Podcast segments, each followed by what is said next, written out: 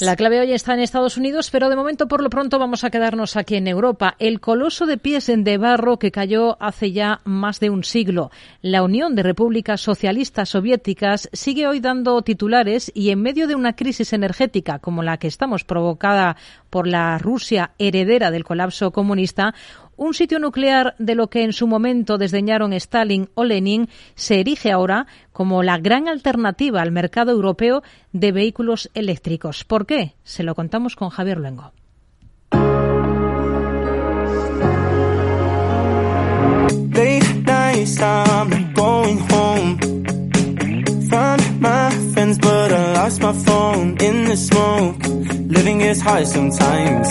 So I gotta clear my mind. That's my favorite kind of night.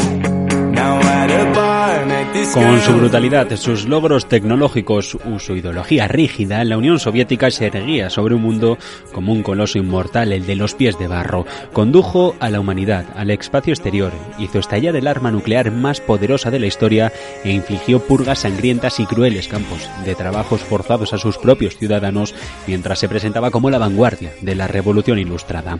Pero su tiempo de vida fue menor al de un ser humano. Nacida hace 100 años, murió días antes de su sexagésimo noveno cumpleaños.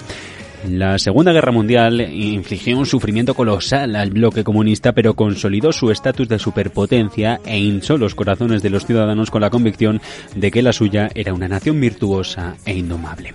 Se estima que murieron en aquella época 27 millones de soviéticos. La batalla de Stalingrado fue una de las más sangrientas de la historia. Las fuerzas nazis, los aliados del eje, sitiaron esta ciudad Leningrado durante más de dos años. El ejército rojo contraatacó con tenacidad y avanzó lentamente hasta llegar a Berlín, lo que puso fin a la guerra en Europa.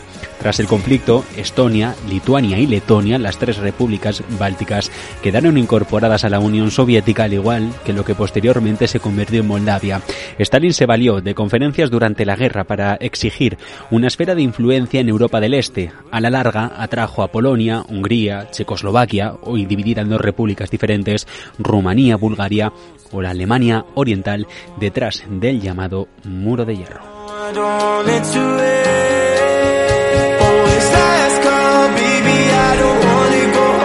Y es aquí desde donde tomaron alas los territorios exsoviéticos, en las afueras de Silabea, concretamente en una ciudad de poco más de 12.000 habitantes situada en el mapa en el noreste de Estonia, se encuentra hoy una colina cubierta que guarda un secreto. Es aquí, en la costa del Báltico, cerca de la frontera con Rusia, donde está enterrado el pasado. Y es aquí, según una empresa, donde se encuentra el futuro si Europa quiere aflojar el control de China sobre el suministro de componentes e industrias consideradas críticas para la economía del viejo continente. El montículo artificial cubre un estanque radioactivo desde que la ciudad fabricara uranio de manera encubierta para la industria nuclear soviética hasta el 89.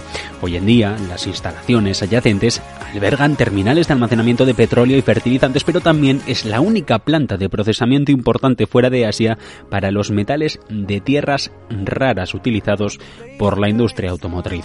El propietario canadiense de la planta, Neo Performance Materials, dice ahora que el conocimiento perfeccionado de la región remota durante décadas es clave para nutrir una industria europea de imanes, particularmente imanes destinados a los vehículos eléctricos con el respaldo del gobierno local, Neo lo que quiere es ahora construir la primera fábrica de imanes de tierras raras de Europa que proporcionará materias primas procesadas necesarias para dar el gran impulso que necesitamos al camino verde.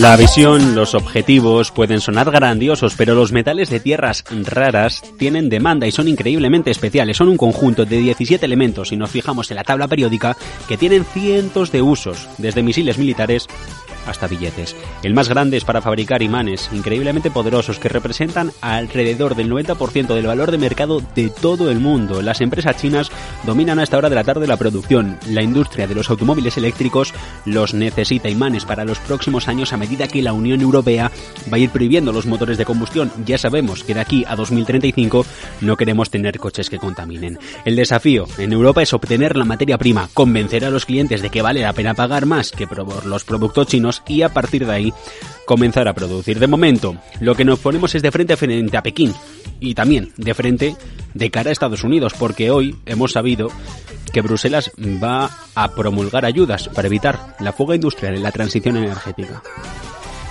We need for this common European project that of crucial lo ha anunciado a primera hora de la mañana la presidenta de la Comisión Ursula von der Leyen en Bruselas. El Ejecutivo Comunitario va a lanzar subasta en otoño para dar primas por 800 millones de euros, concretamente para una cosa, desarrollar el hidrógeno verde. The Sovereignty Fund has the idea that we need Queremos fondos mancomunados. Sabemos que estamos dispuestos a modificar lo que conocemos, la vida tal y como la conocemos, el actual esquema temporal de ayudas para convertirlo en un nuevo mecanismo que incluya la transición y lo decía la presidenta de la Comisión, fondos europeos mancomunados para financiar no solo esto, ir hacia lo verde, sino también la independencia de la industria tan importante que se avecina como es la de los semiconductores o la inteligencia artificial, financiar con fondos europeos la economía del futuro. De momento hay una propuesta que van a debatir jefes de Estado y de Gobierno en la cumbre prevista para finales de la semana próxima, que se compone de cuatro pilares, uno de los cuales pasa por las energías renovables, pero también el otro por permitir exenciones fiscales para las inversiones en lo limpio. Tierras raras, el gran titular, Estonia el destino. La abrumadora influencia de China sobre este material se ha vuelto más preocupante para las empresas occidentales después de que la pandemia de la COVID, la guerra de Ucrania o los bloqueos en el canal de Suez expusieran al mundo las vulnerabilidades de nuestras cadenas de suministro.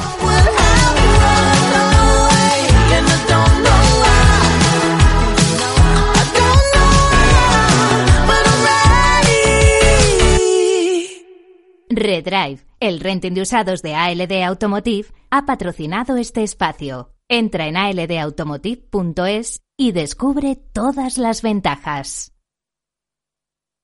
Mercado Abierto con Rocío Arbiza.